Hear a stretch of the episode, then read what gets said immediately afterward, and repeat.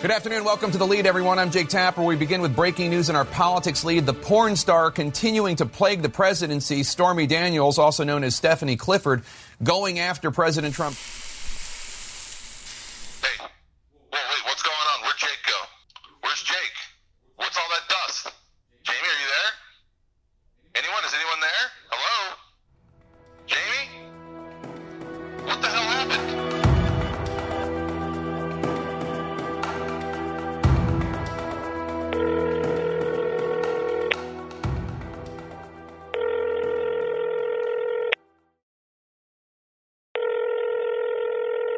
Mike Huckabee. Dad?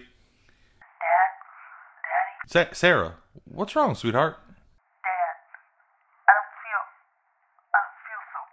don't feel... I don't feel so good. Sweet, sweetie, where are you? What's happening? I'm at the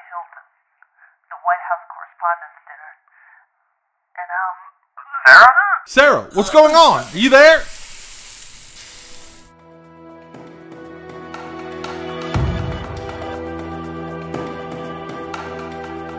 Kellyanne, honey, are you in there? Absolutely. God, sorry, Satan. I'm so glad I skipped out on that boring fucking dinner. I'm glad you did, too. Now come over here and let me get up in that shit. Oh, Satan, you're such a cad. Shut the fuck up and take this big... Oh, honey, what's wrong? Are you are you okay? Honey, Kellyanne, Kellyanne, honey, where are you going? Oh, fuck, oh, fuck, I, I gotta get out of here. They are definitely going to try to pin this one on me. Are you seeing this? What the hell's going on? She did it. Don't you see? She, she got them. She got them all. What the hell are you talking about? Michelle Wolf. She, like, infinity gauntleted all of Washington. The administration, Congress, the Times, the Post, C N N, both of the parties. She just snapped her fingers like that, and they're dead. They're, they're all dead. We only survive because we're podcasters, and we don't matter. That's impossible. They can't all be dead. They are. Look. Look at C N N. M S N B C. Check it out. Fox News. Look. That, that, that don't kill me. Can only make me strong. Yeah, they're off the air, too. They've just been playing that on repeat all day. And refresh Twitter. Look, no one has done an update for almost an hour. But how? How can this have happened? Don't you see? She's restored balance. She's a mad woman. Is she, Dave? Or is she the sanest person in the whole universe? I guess we'll find out. And finally tonight, today marks five years since the two thousand eighteen White House Correspondents' Dinner. With comedian Michelle Wolf's blistering eighteen-minute roast instantly dissolved every member of the pundit class, elite mainstream media reporters covering Washington, every member of the administration, both houses of Congress, all congressional staffers, and most of the Kennedy, Bush, Clinton, and Trump families. In all, nearly five thousand lives were lost that night, their bodies turning to cold, ashen outlines and floating away on a gossamer breeze. And while the country mourns that day, we also must reckon with the near utopia that has arisen since. With every member of the presidential line of succession reduced to dust, and every legislator gone as well, the nation chose a new, decentralized method of governing itself, free from toxic influences that had for decades chipped away at our quality of life. Today, as most Americans wonder how our country was ever governed by a centralized leader who acted as both head of state and chief executive, we all enjoy the fruits of this new day. Non-existent poverty, full employment, safe streets, better health and education outcomes, greater existential fulfillment, fewer foreign entanglements. It's hard to remember that just five short years ago we were polarized, a nation divided, oppressed by the yoke of a tyrannical corporatocracy in the guise of democratically elected leadership. And on this day, now known as Wolf's Purge Day, we give thanks to Michelle, who has never been seen since, and who we assume is sitting on a throne on her home planet, or in Brooklyn, satisfied that her sacrifice, a moment of severe brutality, has spared our planet. Thank you, Michelle Wolf. You are our Savior. God bless you wherever you are.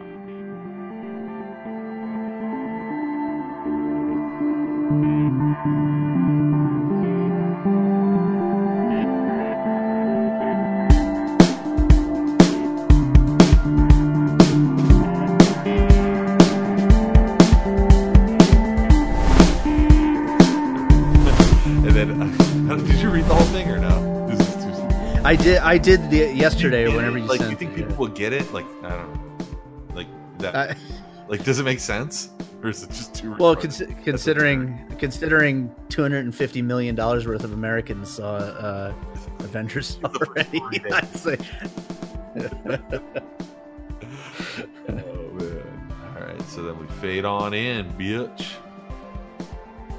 I'm Q, and I'm Jewish Dave. And this is Bird Road. This is Bird Road. That's right. What do you think about um, the new benchmark for movies? We were talking about just now how whether or not anybody's going to get that skit that we just did. And um, you made the point like two hundred fifty million dollars worth of people have gone and seen it.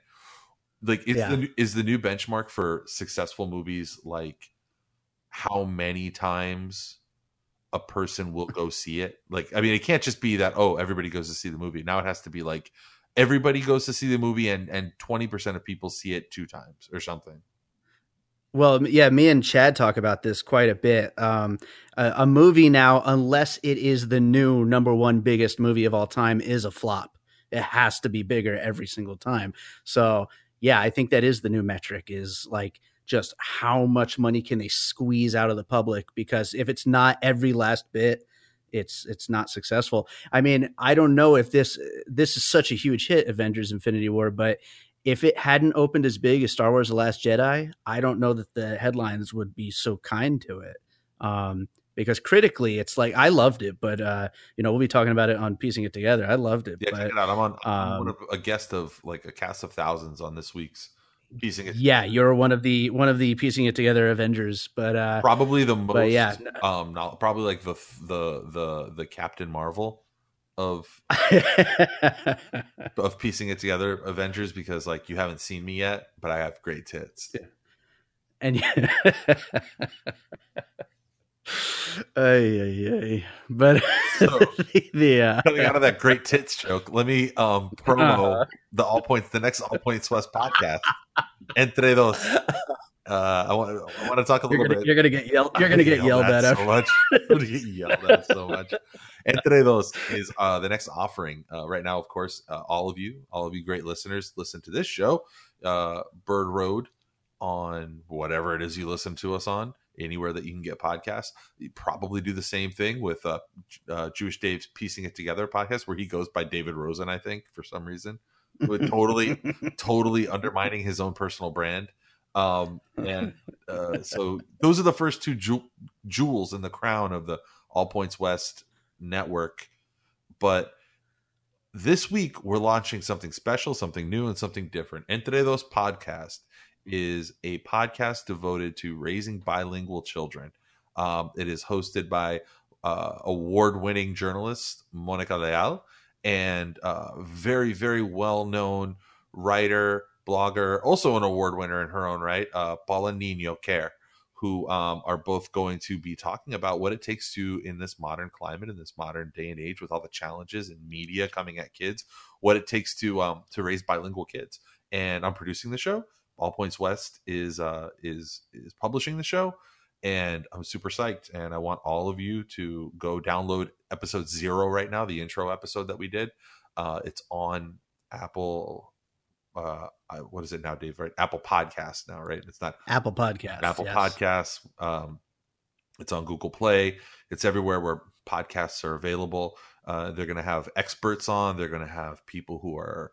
Uh, you know, educators and, and well-known authorities on the subject, as well as people who, you know, work with you know, neuro- neurochemistry and the and the brain and how, you know, how we process and learn and understand things. So I'm super excited. Full disclosure, one of those girls is my wife, and the other one is is my my wife's uh, uh, longtime best friend. So, yeah.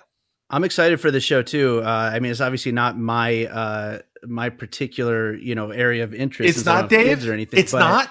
Yeah, it's not your particular but, area of interest.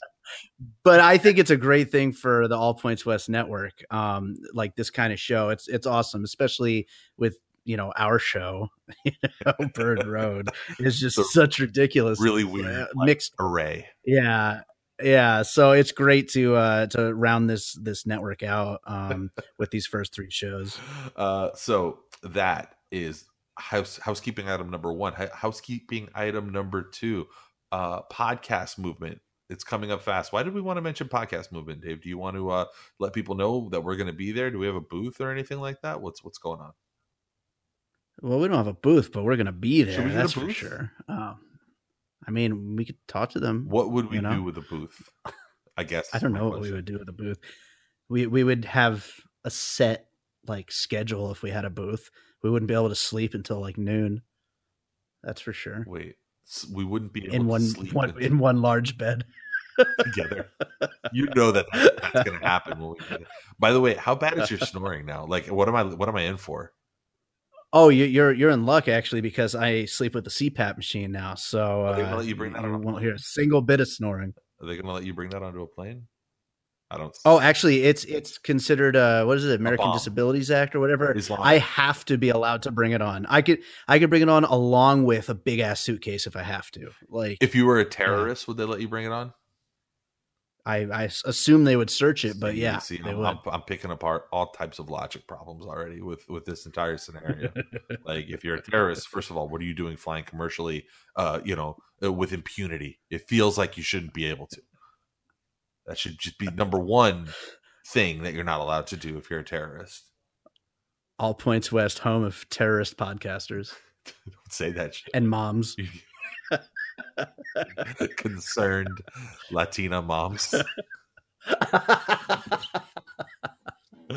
So maybe on the next episode, I will have one of the hosts, uh, the the beautiful Monica or the beautiful Paula, on to um, one of the next Bird Roads. Since Bird Road is still, I think, the most listened to show on the network right now, uh, we'll of course we'll the crown jewel. Uh, we'll have them on to to talk a little bit, and we'll try to clean things up and make it mom appropriate. Um, for, for that little cross promotion, cross pollination, uh, Social Shake-Up Show. I've been talking about this for like four or five, six months since they first invited me. It's next week. It's a week from tonight, Monday, uh, from one p.m. to four p.m. at in uh, in Atlanta. I will be talking about podcasting. I just submitted them my presentation, my deck. It's going to be leading a whole group of P R and communications people through Uh, how to podcast, I guess. I mean, uh, I, I definitely can show them how to fuck everything up, like all the things wrong. Are you going to call me in the middle of the podcast? To- like, you guys want to see something not work? Watch this. Dave, can you? Dave, can can you? Can you hear me? Hey, Dave. Hello. Hello. Hello. Hello? Damn it. And you reboot. That's what you do. Get ready to re- find your reboot mm-hmm. button. Here, here's how you rebooting and other tips by David Quinones. Quinones. Um, Quinones. So you can go to social, social shake up show dot com. Uh, and again, thank you for those cool people for inviting me. Uh, just like very professional, down the middle type of show. A wildly inappropriate choice for a person to be presenting there. A complete disregard for a complete lack of vetting going on, and they they uh, invited me back. I've already is this, is this a lead up to the next topic? That's actually a really good point. Yeah. I didn't want to steal the joke away from you, but I wasn't no, sure no, if you were no, you, planning that. I wasn't, and I'm really glad that you did. Um, because on the topic of wildly failing to vet a speaker prior to letting them take the stage, I wanted to get your feedback on the absolute fucking queen, uh, Michelle Wolf, and her her eighteen minutes of stand-up gold at the uh, White House Correspondents' Dinner over the weekend. The only thing anybody's talking about right now. Knocked Kanye West's little bitch ass completely off of our run sheet. Um, yeah, like, I, it feels like a, a, a like light years ago that Kanye West was doing. I don't even remember what he was doing. That was so interesting. Fucking nothing. Who fucking cares? Fuck that guy. Uh, what did you think of this? Um, you're, you're a comedy guy, Dave. You're more more so than I am. You're more of a stand-up comedy guy. Did you know who this um, comedian Michelle Wolf was before? Uh, like, what did you think of the of the performance in general? I thought she was fantastic, and uh, I had heard of her, but I hadn't really seen any of her stand-up. Um, I, I think I actually might have seen one one bit, like on a thirty-minute thing.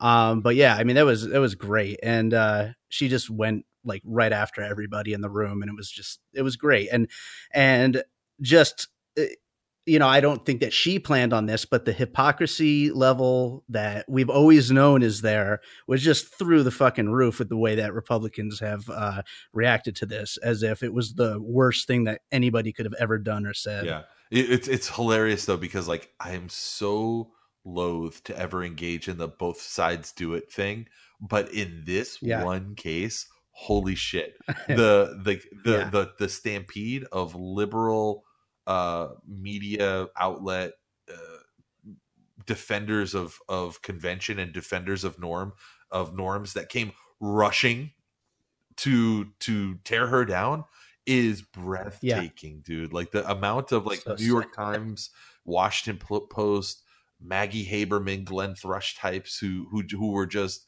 uh, like chime like fabricating shit, saying that she was making I, look. The one that people are pointing to is her, her Sarah Huckabee Sanders um, roast, where you know she said a lot of things about the the White House press secretary, uh, but what's being said by a lot of people is that sh- that Michelle Wolf went after her looks and her appearance. Um, right, which honestly, which you is not what happened. She did. Fuck it, I don't care. That's fine.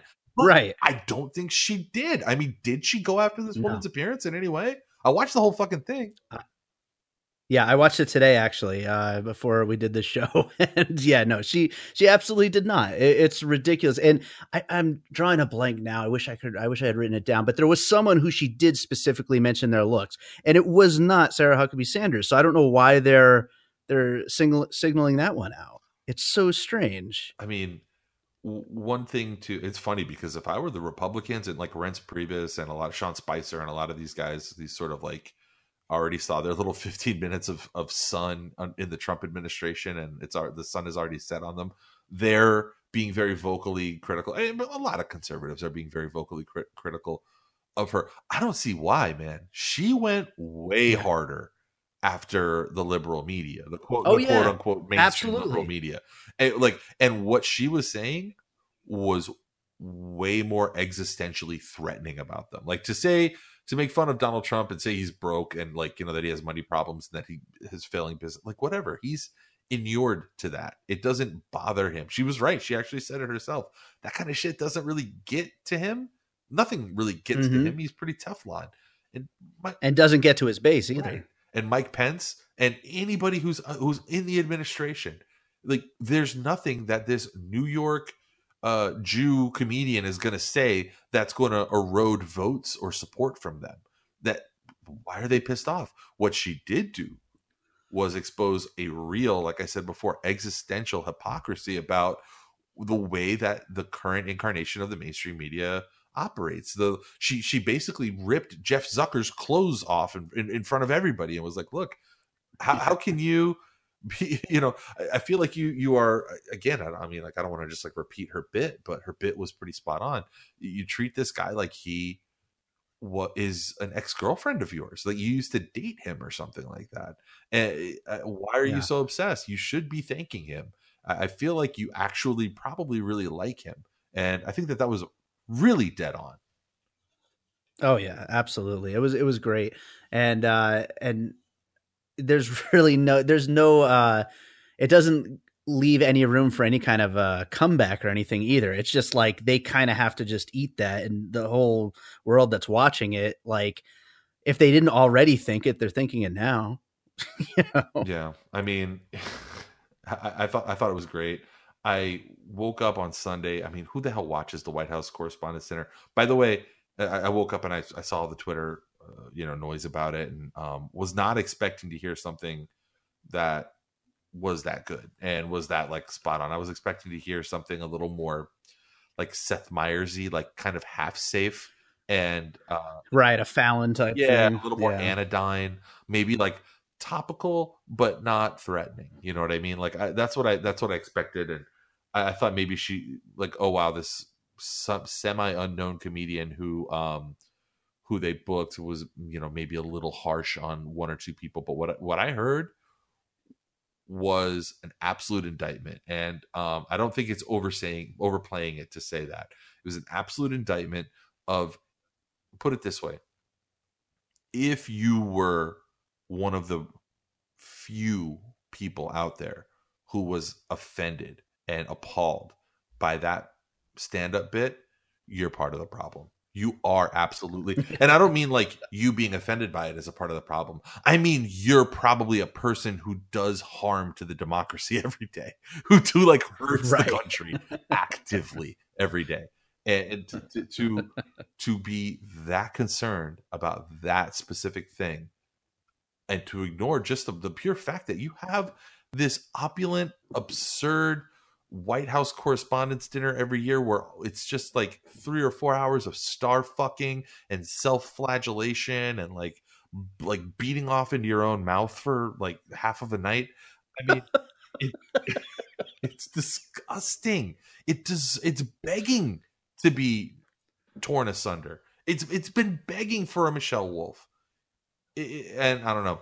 It was funny because somebody somebody described. I guess they played during the night. Um, the Stephen Colbert cartoon, and uh, mm-hmm. the, the our silly our silly cartoon president boy, and um, I don't think that's the name, but uh, the they made the point that like, wow, look at this very again. I used the word uh, anodyne before, and I've seen a few clips of that show, and yeah, it's like really like uh like you like you just kind of chuckle along with it. You're like, oh yeah, okay. That's what I would expect too. And it's yeah. crazy because think about ten years or twelve years ago, Stephen Colbert was the one who lobbed the sort of first uh Molotov cocktail that that started to bring down the credibility of the George W. Bush administration. And where did he do it? They fucked around. The administration or the, the, the, the White House uh, Correspondents' Dinner in conjunction with the administration fucked around, did not do their research on a pr- then unknown, mostly unknown Colbert, brought him in, and he lit their asses mm-hmm. on fire. And to hear that, that bit that he did in two thousand six compared to what she did last night is to realize how different things are, because that shit. Remember, you remember how people talked about that? Like he had, like he had actually bombed Congress. Yeah, and and it was it huge. was huge. And now, if you listen to that bit, it's pretty, it's pretty, it's pretty safe stuff. I mean, he was he, he he wasn't being that bad. Like he wasn't being that controversial. No, no offense to Stephen Colbert, because we love we love Stephen, Stephen Colbert, Colbert, but, but it's funny the way that time passes, yeah, passes you by a little bit. And like I know he well, it's because things are things are heavier now. So much so. That's that's probably why. I mean, it was great. I loved it. it. It was it was it was a great. It was the best comedy I've seen all year. I hope they get Nick. I hope they get Nick Mullen from Cumtown for next year. He'd be, oh, be about the only thing better would be Nick Mullen from Cumtown. Um, I can imagine that. You've got to listen to his stand-up. I don't know if you've heard it or not. He's Uh, no, I've, I've only listened to a few episodes of the show. Absolute psychopath. He's a dead, a dead-eyed psychopath, like to his core. I love him. He's like the best. He's the best stand-up out there, and he doesn't even do stand-up anymore. I don't think he just does his fucking podcast in his underwear. Um, so that was the the the news that was. I was going to get into the Eviction Lab. I'm, I'm I'm looking to try to book somebody to talk about this, Dave. Um, you asked me what Eviction Lab is. It was something that my wife. the uh the intrepid researcher pointed out to me, and I think that it's a the reason I wanted to talk about it just a little bit, and i, th- I think I'd like to try to get somebody um uh, from Princeton onto the show. I want to get somebody from Princeton onto the show to uh to talk about this. Is it's a project uh again done by dicks dicks dicks dicks dicks pussy, look at him, pussy. Dick dick dick dick dick dick come Next up, I don't know why they haven't been on yet. From uh, Princeton University to talk about Eviction Lab. Jordan? Uh, no. Um, I do want to try to get somebody on from from the. You know what? We're media. All you have to do is know how to speak. Sure. All you have to do is know how to speak their language. You send in, uh, you know, a, a media request. That's what you put in the subject line. Media request, colon, uh, Bird Road Podcast. Or to, to keep the word podcast out because people get scared of that. So just uh, Bird Road Show, right? And um, and you at least get replies. I mean, sure. Anyway, Eviction Lab. I think this is interesting because it is a study uh, bringing together a lot of different data points around the concept of, uh, around the practice of eviction in the United States and kind of making rankings and rate, uh, you know, rates per state. Uh, and this is, I think, probably the next, like the next crisis, the next mortgage crisis, the next lending crisis, the next problem that affects Americans on a like a, a basic root level, not the things where it's like, oh, well, you know, we have credit card debt. This is more like student loan debt. This is like an, uh, you know, not being able to actually exist in in the construct of modern day America. There is an eviction epidemic happening in this country. People are getting kicked out of rental properties in a, a unheard of rate.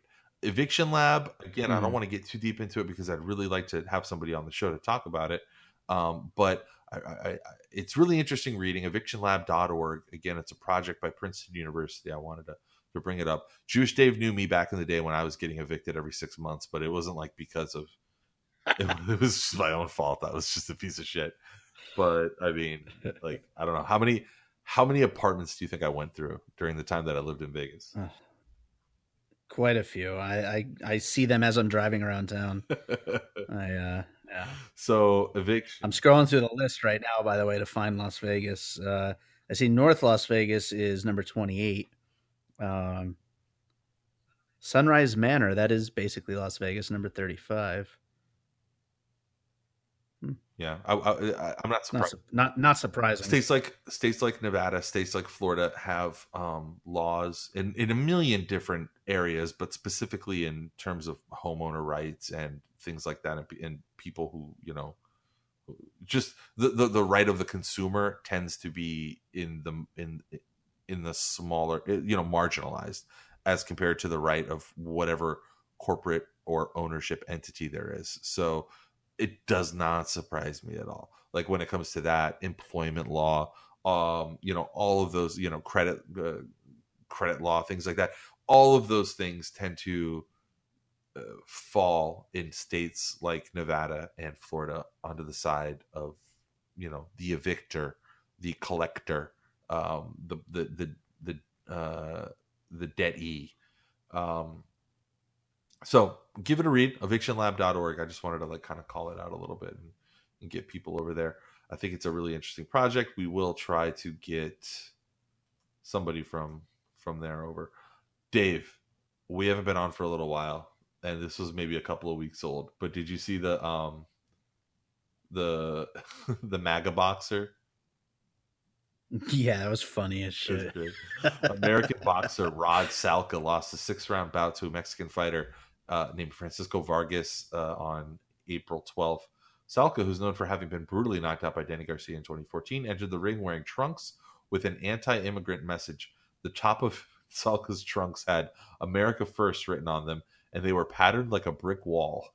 So it's hilarious because, because Deadspin just has a gif of this, this, this dipshit getting his fucking clock cleaned by a Mexican boxer. It's it's just great. Wanted to bring it up. Check it out. I'm, this is old news by now. I mean, a million podcasts have talked about that, but whatever. Um. So for our A block, Dave, what do we got? Tell me about what we're about to hear right now. So uh, I just recently did a little interview with um, Michael Weiss, who you might remember on the live episode of Bird Road a few months back. Our friend, friend of our pod. Yes, absolutely. He is uh, running for Congress here in the uh, third district here in Nevada. And uh, he uh, had a, a chili cook-off event. Um, and I figured while we were there, it would be a good time to test out my new pocket recorder. And I uh, got a little interview with All him. All right, let's, let's catch up on him, see how he's let's doing. Let's hear from Michael Weiss.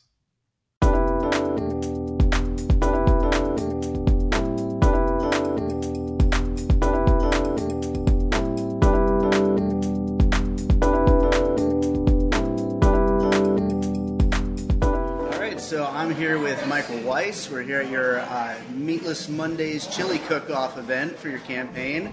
How are you doing, Michael? I, I am doing great. This was uh, we're starting to wind things down here. This was a very successful event. Um, just, I, I, I feel just on a personal level just so honored and humble that, you know, there's so many people that are supporting me. And I, I you know, I think this is the most love that I have received from, you know, this many people ever. And um, yeah, things have been going great with the campaign, and um, I'm uh, looking forward to what's next. Awesome. And for, for anyone who hasn't heard you on our uh, live episode, yeah. Tell them a little bit about your campaign. So um, I am running to represent Nevada's third congressional district, which is uh, encompasses all uh, most of southern Nevada, uh, going from Summerlin and down to Spring Valley, Henderson, um, Boulder City, and all the way down to Laughlin. So a lot of ground to cover. And I am running um, on a platform that is heavily inspired Uh, by the uh, work and ideas of Bernie Sanders. Um, my, I have three central planks, um, three, three central principles that are guiding my uh, campaign, and that is economic justice, social justice, and environmental justice. And we talked. To, I talked today for the first time uh, about environmental justice uh, today at this event, and um, I am a huge supporter of a single-payer Medicare for all healthcare system, tuition-free public college, Um, establishment of a living wage, which I think is fair to say among the progressive candidates, those are the big three: healthcare, college, and wages. Um, and today, um, I talked about environmental racism, like what's going on in Flint, Michigan. Sure. I talked about the damage that the animal agriculture industry is doing uh, to our environment, which was the inspiration of tonight's event, uh, Meatless Mondays, um, in an effort to reduce the demand on beef. Uh, people are being encouraged, and we encourage, you know, people today to not eat meat just for one week.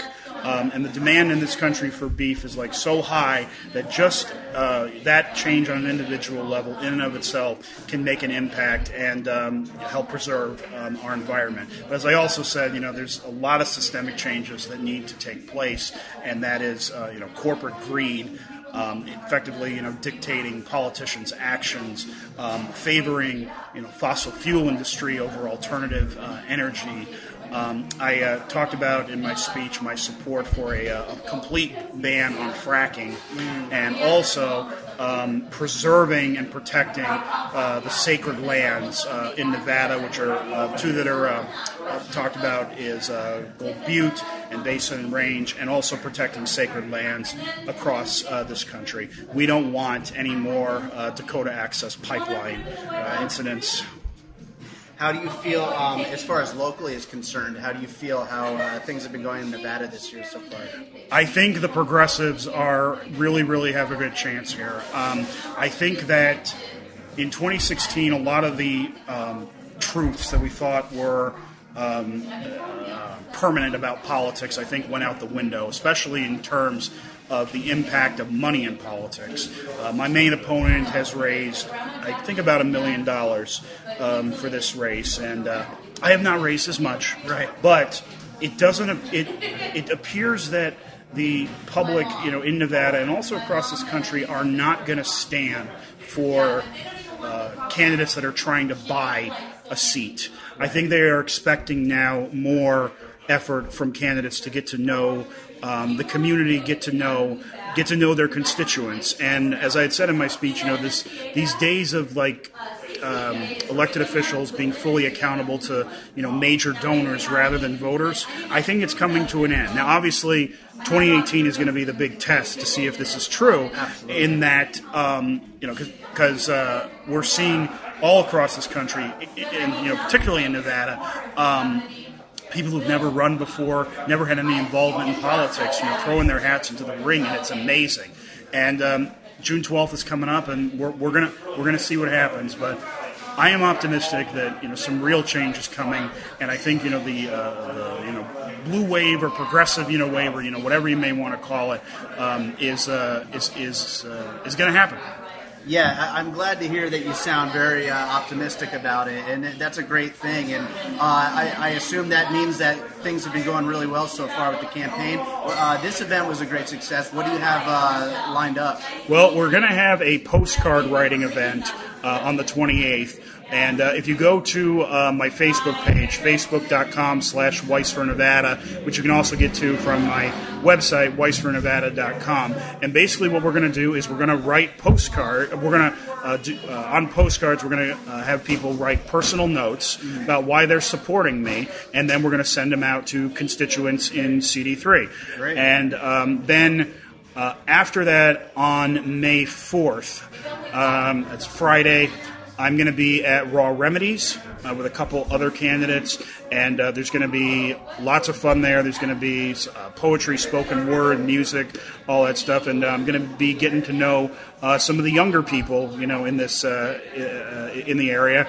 And um, one thing that uh, I think is really going to make a difference this in this midterm is traditionally young people don't show up for anything, but I think there is a, the activism that a lot of young people started to get engaged in in twenty sixteen right. is still, you know, it's still alive. Voices are still being heard. I think the Parkland shooting, you know, had uh, you know a good, uh, good uh, uh, galvanized, you know, a lot of the efforts. Absolutely. So I think we're going to see, you know, a huge uptick in uh, youth participation. Um, And uh, hopefully that's going to translate to votes for us. Um, I'm not the youngest candidate anymore in the race, but uh, I am still a millennial. There you go, yeah. Well, right on. Uh, I guess with that, um, just tell them one more time where uh, they can get more information about you. Certainly. If you go to my website, uh, weiss for nevada dot com, that's W E I S S F O R N E V A D A. Dot com. You can read my platform. You can uh, sign up to get on our mailing list. Uh, you can also find me on Facebook. Most of the events that we have going now are on my Facebook Facebook page, and that is facebook.com slash Weiss for Nevada. You can also follow me on Twitter at Weiss for Nevada. And yes, I'm using my Instagram account now, so Weiss for Nevada on Instagram as well. And um, if you have uh, any, if you have any questions, you can shoot us an email, uh, weissfornevada at gmail dot com. And you know, one last question before yeah. I let you go. Um, I heard that your favorite chili tonight uh, happened to be uh, that would be that would be the People's Choice Chili, a fine, a very very fine, fine, fine chili created by David Rosen and Gina Mazzoni. I got I got to give most of the credit to Gina Mazzoni. Oh, okay. Yeah, I did the chopping though. Okay. But yes, the People's Choice, the, perp, the People's Choice Chili, very very aptly titled for this event. So.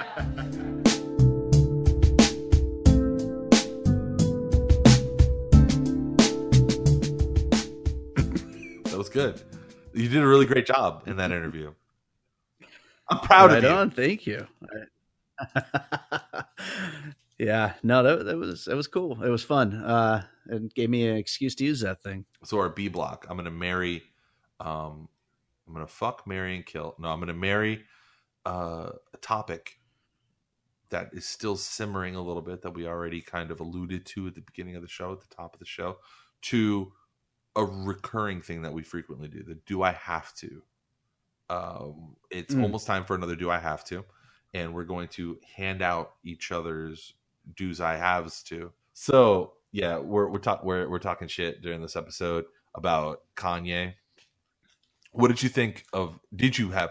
See, my thing is this: the correct Kanye opinion is no opinion. Is the correct opinion to have about Kanye is to not have an opinion, and and mm. like.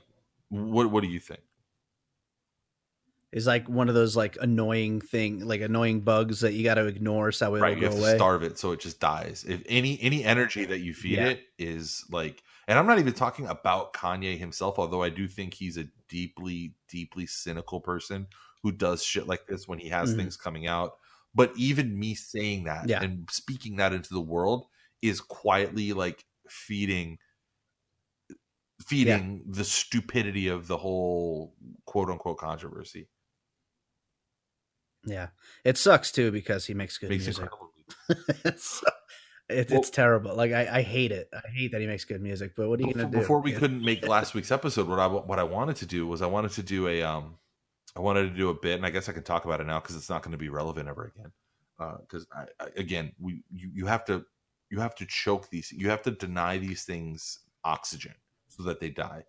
But um, I wanted to do a bit that was sort of like a, you know, P S A, like a lighthearted P S A where a bunch of like uh, multicultural people are finishing each other's sentences.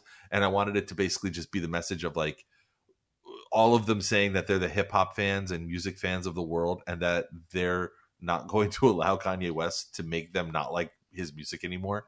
To just say basically like, you don't get to tell us that, you don't get to make us not like you. We're just, we we don't care about you. We're yeah. going to com- continue listening to your music, and we're not going to think about a single crazy f- stupid thing that you say, because you're just a musician, and we'll just keep listening to your music, because guess what? You're not getting any fucking money from us streaming your music anyway.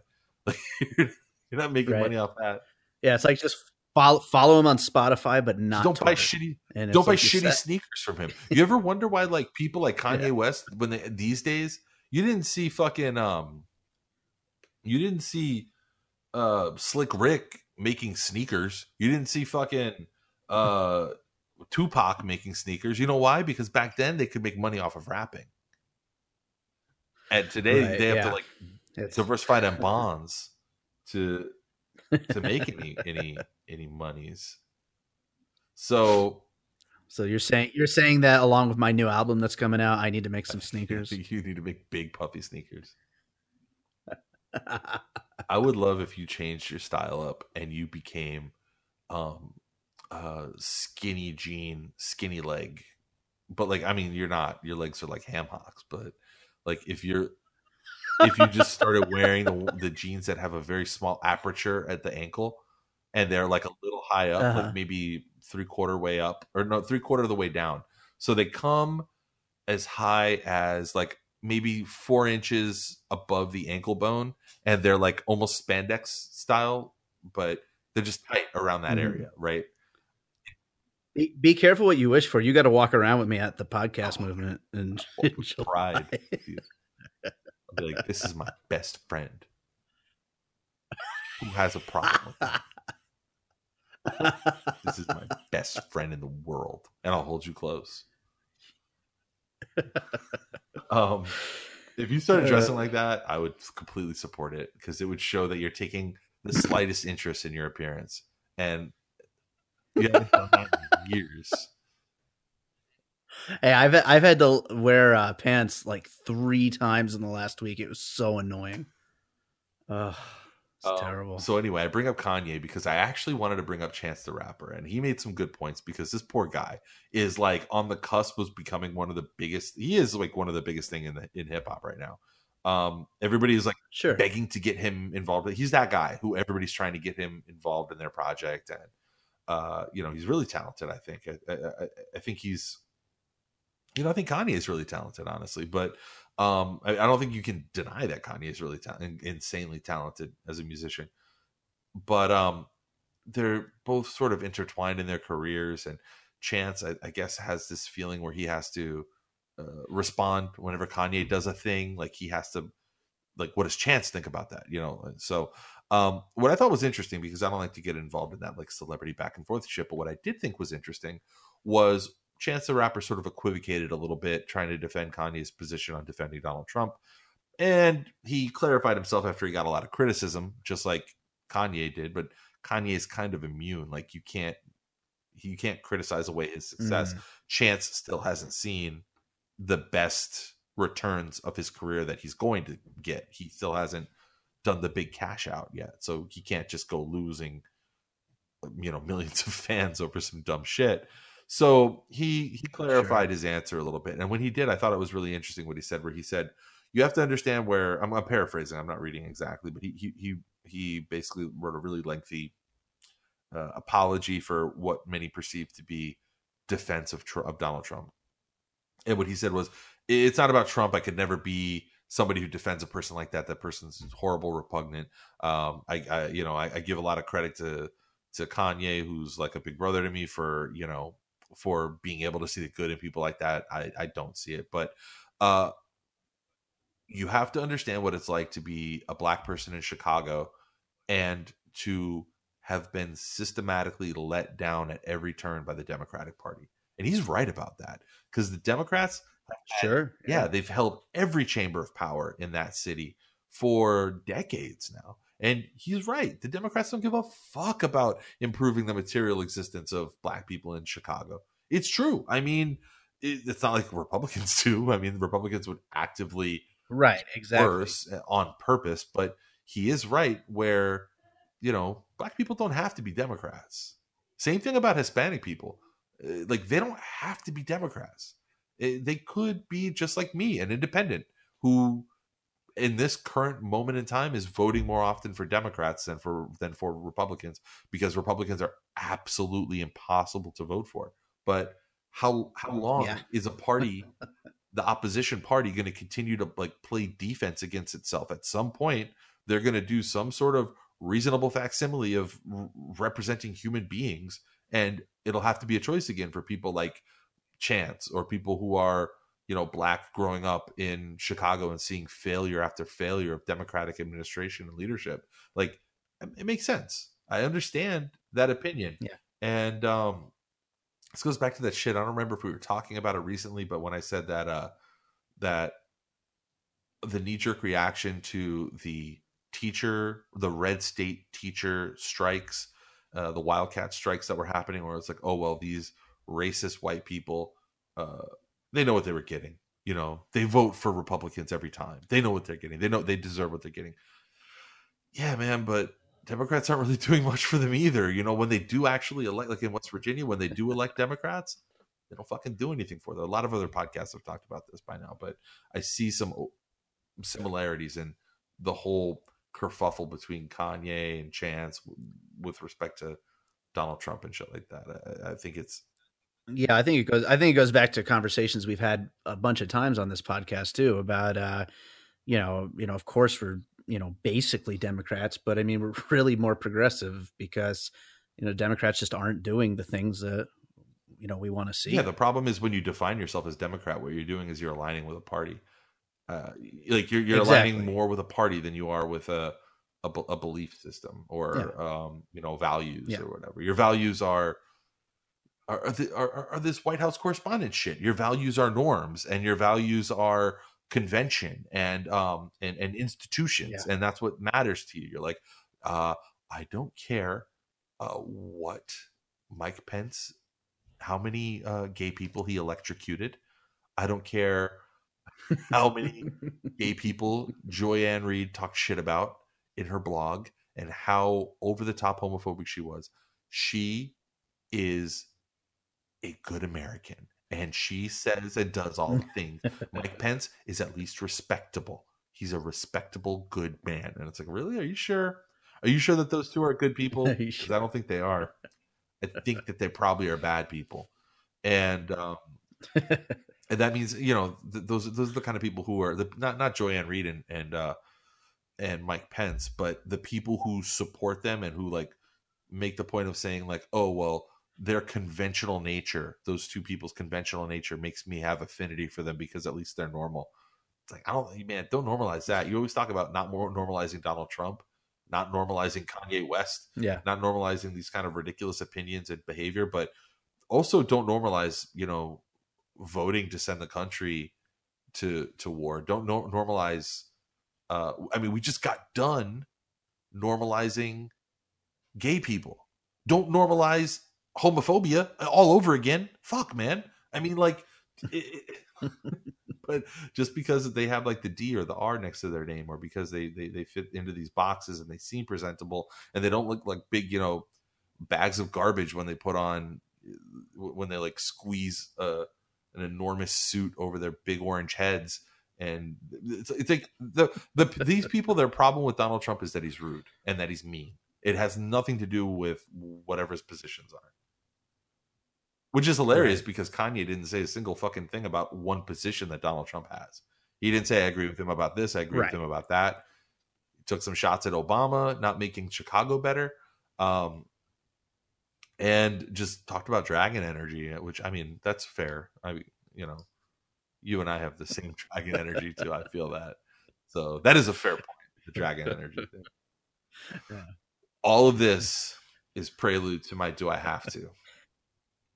for you. Okay. Uh, yeah, I've been, I've been, I've been curious. I've been curious. I want you. Definitely. Now, again, I, I messaged you this, but I didn't tell you specifically um, exactly what it was that, that, that I wanted. I just, I, I said this much to you. I said, I want you to listen to this. I want you to do this with an open mind. And I'm being serious. I'm serious. I want okay. you to, to, to listen to the twenty sixteen hit.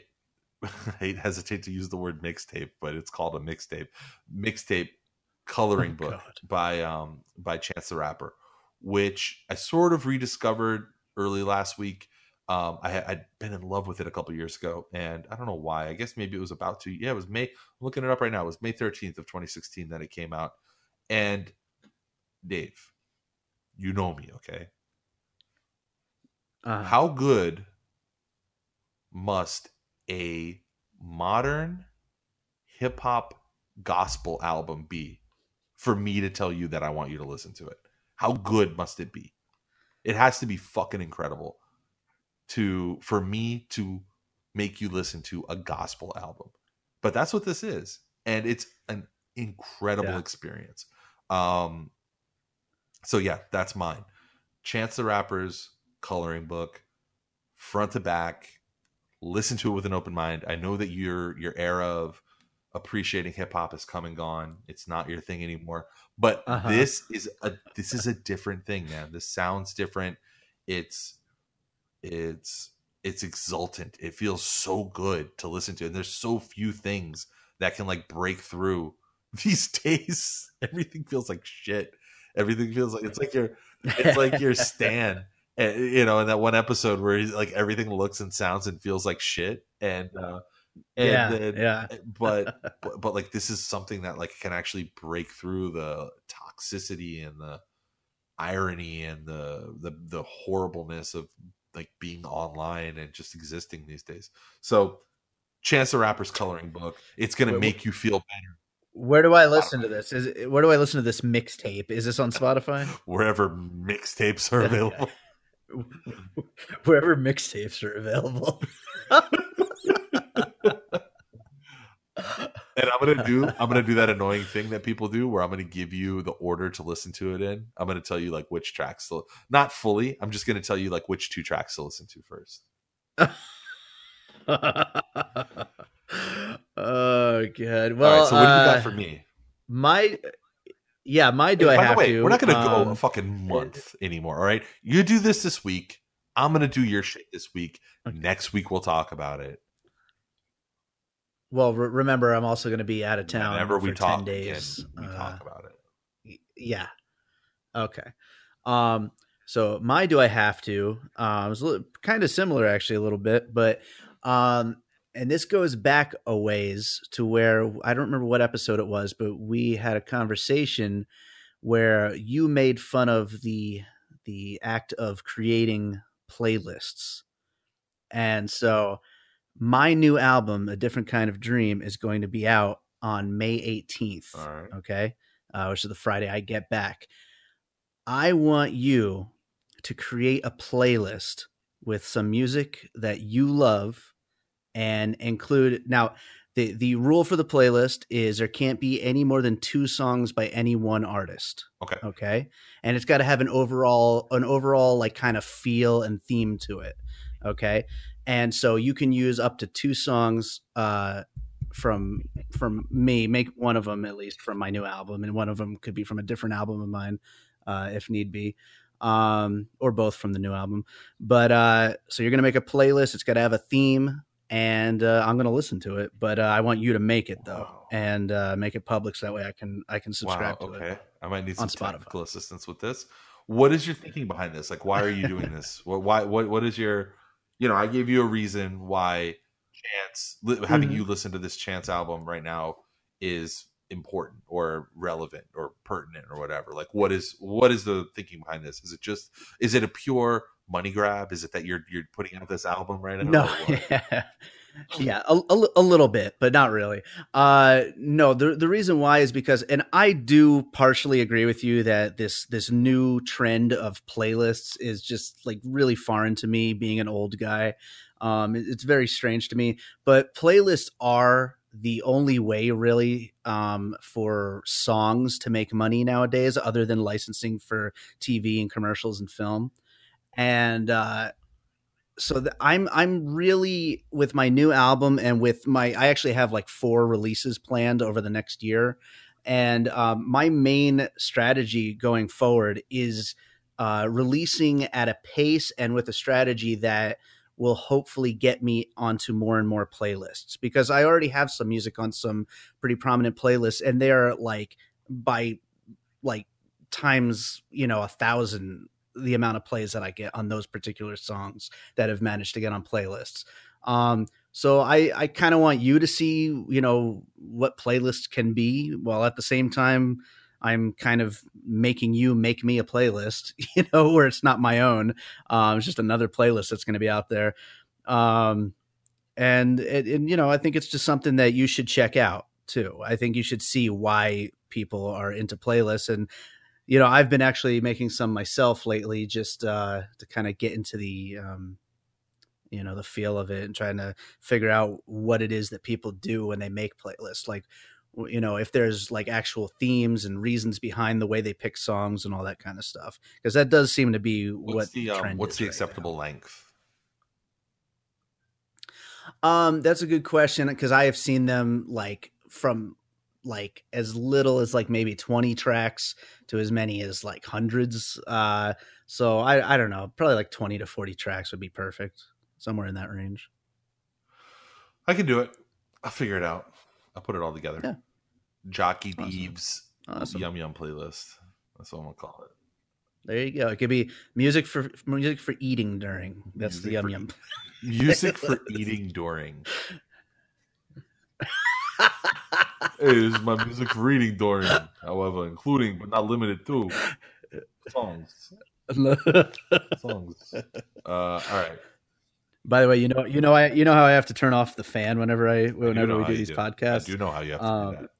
Yeah, yeah. Uh, I, I today, I, I no, no fucking around. I, I did not want to be in here just sweating my ass off. I brought a iced water bottle in here to just like press against me. Disgusting.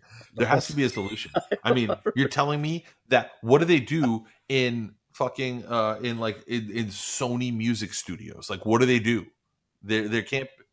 People I assume, yeah, I assume that they have, yeah, I assume they have air conditioning going, but then they have some better form of sound isolation and, and gating. Okay, but going if you're on. sound isolating really sure. and if you're gating, you're cutting off the air. Like, where is air permeable, the cold air permeable, but the sound not? Sound operates at a smaller wavelength than the molecules of the air. Like, the sound will get through first. I don't understand. I'm just, I feel like I'm we need to learn the, the first things. sponsor we get for this show. Yeah. I think the first sponsor we get for this show should be a sponsor that creates air conditioning that doesn't get picked up. Um, and, and I will take that gladly. Uh, I'll take their money. I'll do sponsored posts. I don't give a shit. Do love hate. They want. What do you got for love uh, hate, Dave? Actually, good. You know what? Maybe I'll start first, because I see here you have the same thing sure. listed twice. So I'll let you, uh, yep. I'll let you read them I both do. at the same time. Um, for me, I love democracy, Dave. And tomorrow is a special election here in Miami's district. Uh, I'm sorry, Florida's District one hundred fourteen uh, for the state rep who is going to be running, uh, who is running for that. Um, kind of a clown car of folks right now. And I want to urge everybody out there, if you're listening, vote, please, for Javier Fernandez. Javier Fernandez for District one fourteen tomorrow. It's a special election. Our shitty piece of human garbage governor, uh, when the last Demo- the Democrat, Daisy Baez, who's a corrupt piece of garbage, um, when she vacated the seat, he, he being Rick Scott, our governor, had the opportunity to set uh, the election date. He set it as far into the future as possible to prevent, uh, you know, any Democrat from Miami representing our neighborhood in a, uh, you know, in the, in Tallahassee, in the state house. So that day has come tomorrow, May first. Javier Fernandez is running against a collection of, of psychopaths and miscreant garbage people. And he's I mean, I'll save you all the research. He's the only decent pick. He has, you know, he's a, he's a pretty down the middle Democrat. He, he's he's uh, he's billing himself progressive because that's that's a good because of the the local politics. It's like it's specifically with the landmarks that he's working within. It's it's a good position for him to have.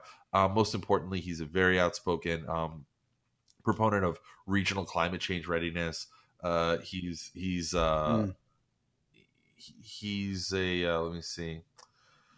He said we're only one storm away from becoming New Orleans, which is absolutely true. Uh, Miami, yeah. So, yes, it is. Um, he was a chief of staff at one time for uh, Mayor Manny Diaz, who's just an absolute fucking repugnant piece of human filth. But um, I mean, it's Miami politics, dude. Nobody's fucking clean. It, nobody, there's, nobody's perfect. Nobody's pure.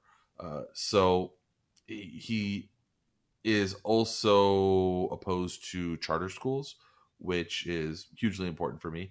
Uh, he he wants stricter mm. gun control, which is sort of the standard Democrat position these days. Um, so, uh, you know, Javier Fernandez. He's got the bird. He's got the Bird Road. Uh, the, the the Bird Road podcast. What do we call it, Dave? Bump endorsement. endorsement.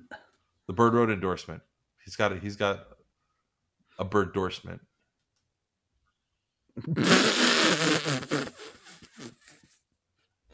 I like that. Before we get to my hate, so again, if you're within the sound of my voice, uh, District one fourteen and um, voting in the state rep uh, representative race tomorrow for District one fourteen here in Miami, parts of Pinecrest, parts of Coral Gables, South Miami, uh, various other assorted municipalities. Vote Javier Fernandez. Fuck those other people. He the best. Um, by by the time you hear this, it'll probably be today. Actually, it'll be it'll be May first today. So, what's your love and your hate, Dave?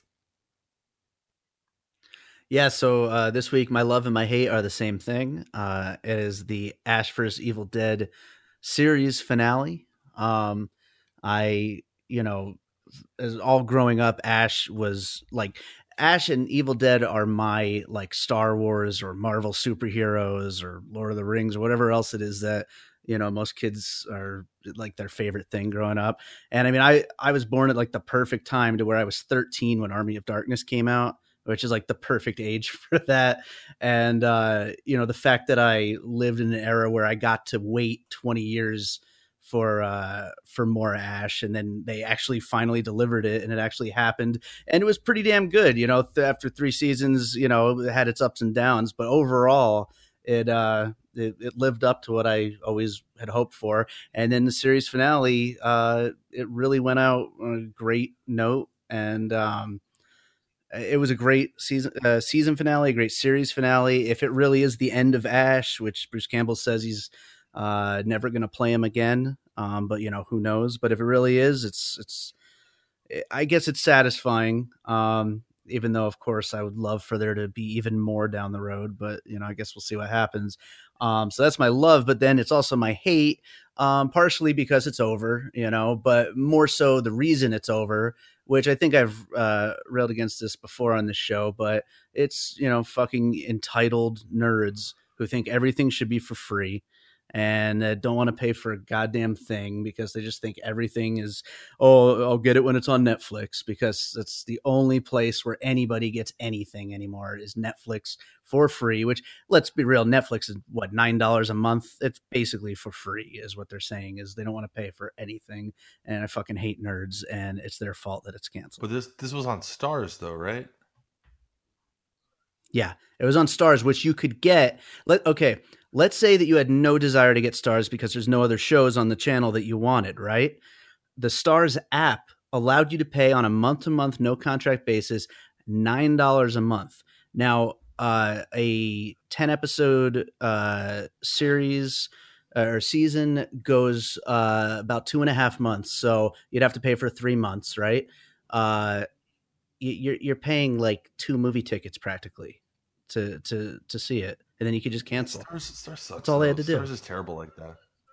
Stars does, Stars does suck, but you Stars know what? Stars allowed. They, they did Party Down. They canceled. I know they do. Boss, which they was do. Great. I know. I Headcase, which was yeah, fucking great. I loved Headcase. Um, um, yeah, but uh, yeah, no. Stars definitely has their problems, but you know what? Nerds wanted more Evil Dead. They wanted more Ash. They they got it, but they just wouldn't fucking pay for it, even though it was right there for them to pay for. So fucking. I hate nerds, nerds too, Dave. Nerds should fucking die. Um, you want to know what else I hate, Dave? I agree. What do you hate? I hate where I work. I don't, Are you going to cut that? It. I don't hate my company. I don't hate my coworkers. I don't hate my my job. My job's awesome. I love it. Uh, I I actually really even enjoy the building I work in. It's a beautiful, you know, sprawling creative campus in the heart of culturally significant Little Havana.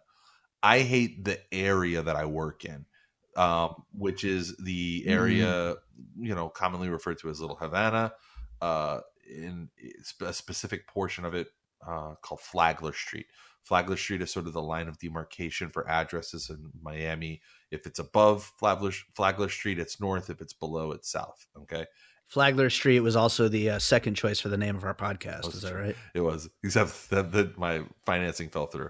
So it ended up moving to Bird Road, which is fortieth Street, uh, Southwest. Southwest fortieth Street is Bird Road. Just to position all of you. Every, uh, you know, I live on Bird Road, uh, and I go to work every day on Flagler Street. Just so we're clear, Flagler Street. And, and, and just so we're clear, I get no say in the name of the show. So, you're right, because then it would have sucked. Luckily, I got Luckily. there first and planted the flag. Luckily, I started the feed before I I started the, the R S S feed. Before we had any idea what was any happening. What we before you had a microphone. First thing I did, one hundred fifty dollars down on an R S S feed. Boom. Hosting. Done. U R L. Done.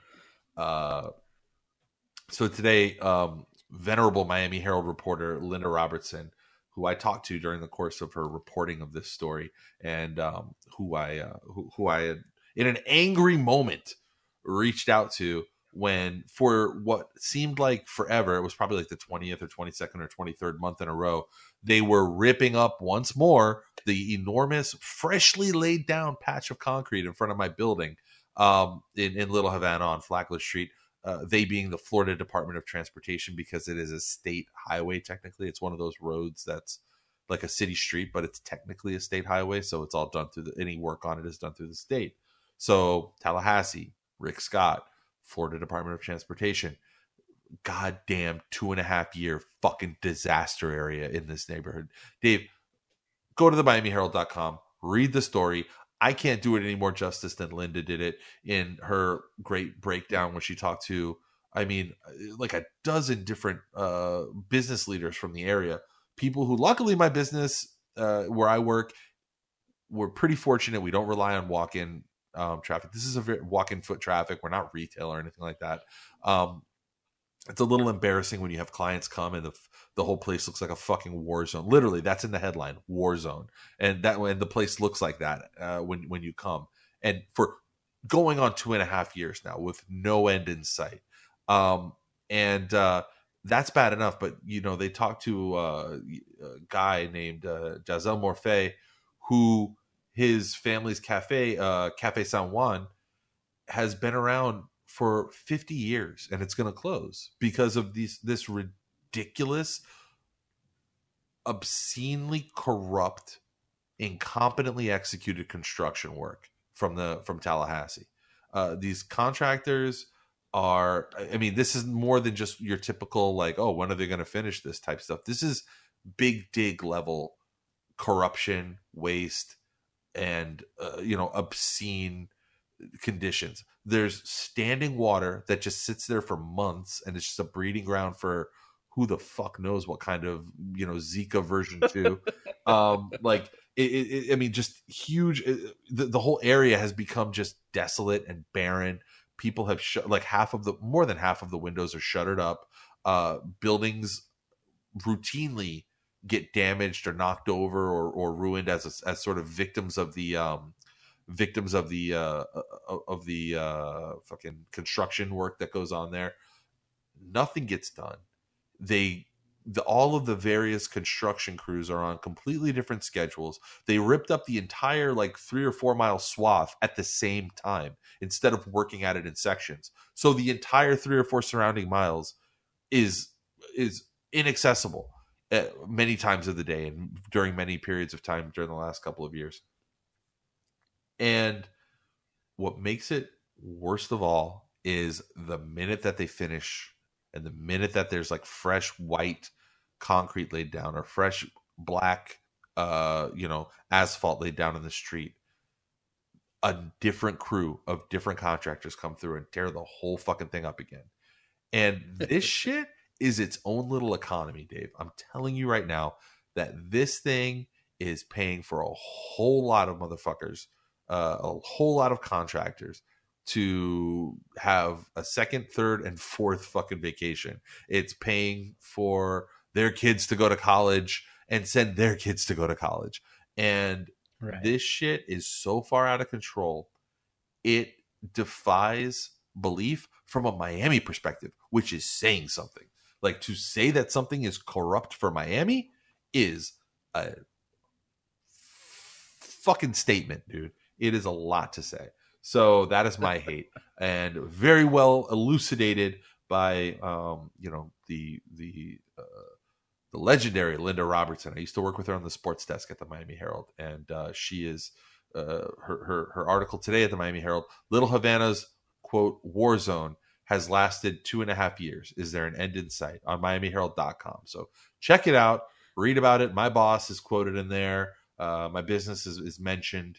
Uh, the pictures are just unbelievable. I mean, this is a major thoroughfare for a major American, like the main thoroughfare of a major American city, of one of the like largest cities in the country.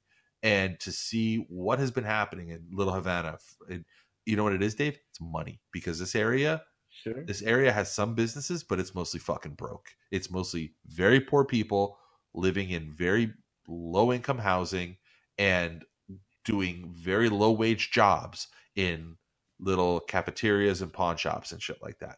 That's what it mostly is. And that's why it has no fucking suction upstate. Uh, in Tallahassee, they don't give a shit. If it was Coral Gables or something, it would get done faster. Um, but yeah, read the article. That's my hate, dude. Fucking hate this neighborhood now. And this neighborhood could really, really be cool. It's a beautiful, like intrinsically beautiful, like the structures and the the architecture and and the history of the of the neighbor. It's one it's one of the oldest neighborhoods. It's it's beautiful, but it's just f- a fucking disaster. And I don't know if they, they can ever fix it. I mean, it's just like rusted out shit pipes laying everywhere. And it's it's insane, dude. I hate traffic too. I fucking hate you. You, I waited the whole time to say that. You people from you people from Vegas, you think you have traffic. I see people like you on Facebook complaining like the traffic in this town is great. You don't know traffic. You have no idea. Yeah. Yeah. You came to uh-huh. traffic as a man. I was born in it. Shaped by it. Molded by it. I didn't see a green light until I was a man. You know, it's funny. Uh, me and Gino, or me, me and Gina's brother Marco, were watching the Venom trailer, and uh, you know, Tom Hardy is plays Venom. In my life. And, the and, worst uh, accent G- I've ever seen. The most daring. Say I'm different. I'm fucking different. But uh, I'm a reporter, and you know, I do a lot of things to try to work. You know, and then I find I'm pretty fucking good at it. But you, but you suck. The thing I was going to say is funny, though, is that Gina walked in the room and she goes, "Who is that actor?" Like, she had never seen him before, ever. He's great, dude. He does disappear in those roles. He completely disappears. Yeah, but she just, she literally has not seen a single movie he's in, though. You mean she hasn't seen Tinker Tailor Soldier Spy? Nope. Didn't see Are that you, one. You mean to tell me that Gina has never seen Rock and Rolla?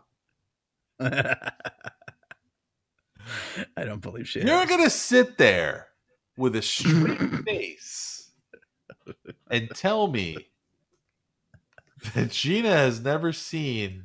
I don't know what else he's in. Click, click, click, click. Click, click, click, click, click, bringing up IMDb. That's a good idea. I should have done that. As fast as possible. Instead, I, like, I, I was clicking around in Ringer for some reason. uh,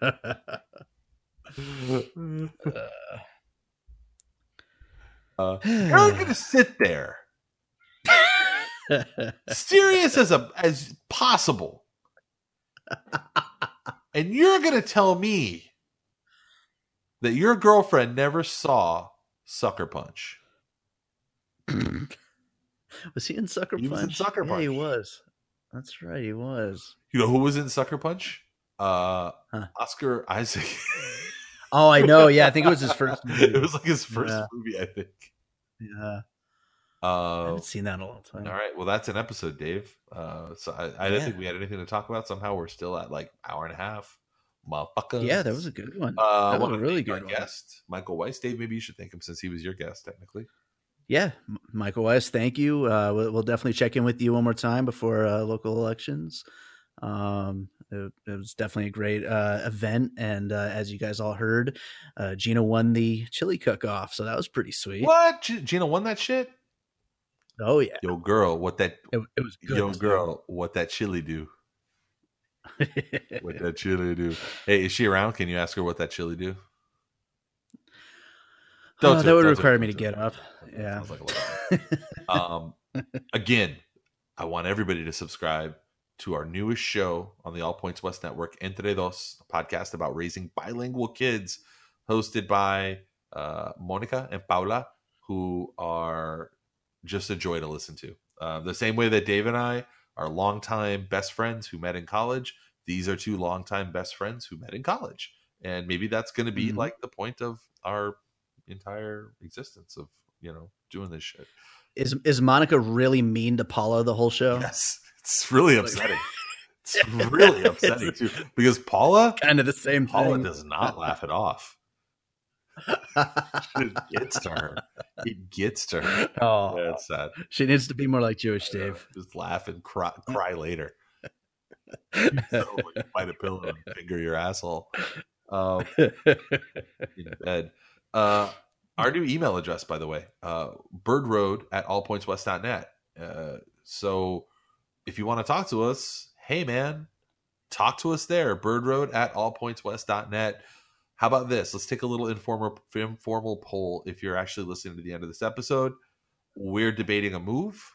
Um, tell us why we should or should not move to Squarespace. Uh, we're thinking about, if you've been paying attention to our websites, our WordPress sites, they're just just a lot to keep up with. And as we get all these new shows into the fold on All Points West, we're going to um, try to make things a little faster and easier. Dave, what are your what are your thoughts on that? Um, well, you know, after I get done with this trip, I'm yeah, yeah, yeah. we get it. You're taking a trip with the fifth yeah. time. We've heard about the trip, Dave. We get it. There's a trip. Okay. I think, I think it's only the second time I mentioned it, but, uh, yeah, after we get done, we're going to definitely, uh, get these websites updated. And, uh, I, I think really it'll be a case by case, show by show, whether or not we do Squarespace or WordPress or even another, even another host. It doesn't really matter because, uh, you know, we'll be able to like just update them, and, and that way it, it'll be a lot cleaner. It'll be a lot uh, simpler, um, and like you said, a lot faster. Yeah, my thing is like I'm a content guy. That was like how I how I kind of made my professional whatever standing or whatever my like my career. And what I don't want to be as we're doing this project, uh, this like side project for the two of us, I don't want to just be like a fucking website updater, dude. I don't want like I don't want. Yeah. And right now there's enough work where we could just work full time updating these websites with, with forget about even forget about even doing shows. We could just be updating websites and fucking optimizing plugins and shit like that for just days at a time. And so, you know, Squarespace, it's, I mean, I'm not going to say anything negative because they'll probably end up advertising with us one day, but it's a simpler interface than than WordPress. It, it it works completely different for anybody who has never worked on either of them, and it's yeah. it takes a fraction of the time to do what mostly is the same thing. I mean, there are a few things yeah. sure it can't do, but um that WordPress is much more robust in that way. It can do a lot more stuff, but we don't really need that. I don't know. Tell us, what do you think? Birdroad at all points west dot net. Let us know what you think we should do. What's on uh, Piecing It Together this week, Dave? Uh, well, this week is uh, A Quiet Place. And then after that, the next episode is going to be a super episode uh, for Avengers Infinity Wars, yeah. where uh, I'm going to actually be talking to a bunch of the people who have been co-hosts on the show. Uh, we'll do like a whole bunch of mini little uh, piecing it together is all mixed together into one big one. Um, so that should be a lot of fun. Once again, if you're in like Atlanta or in the neighboring area, come check me out.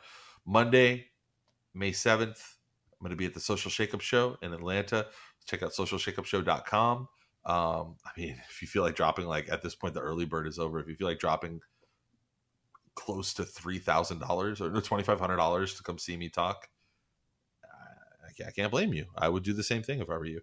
Um, so there's that. Subscribe to us in the uh, Apple Podcasts or the iTunes Store, whatever you want to call it. I'm not going to judge you if you say it the wrong way. Uh, and Google Play, like us uh, on Facebook, follow us on Twitter, follow us on Instagram. What else, Dave? Those are those are oh, them, no, right? Cool. I think that's all of them. Those are those are the things. Vote Javier Fernandez. Vote Javier Fernandez.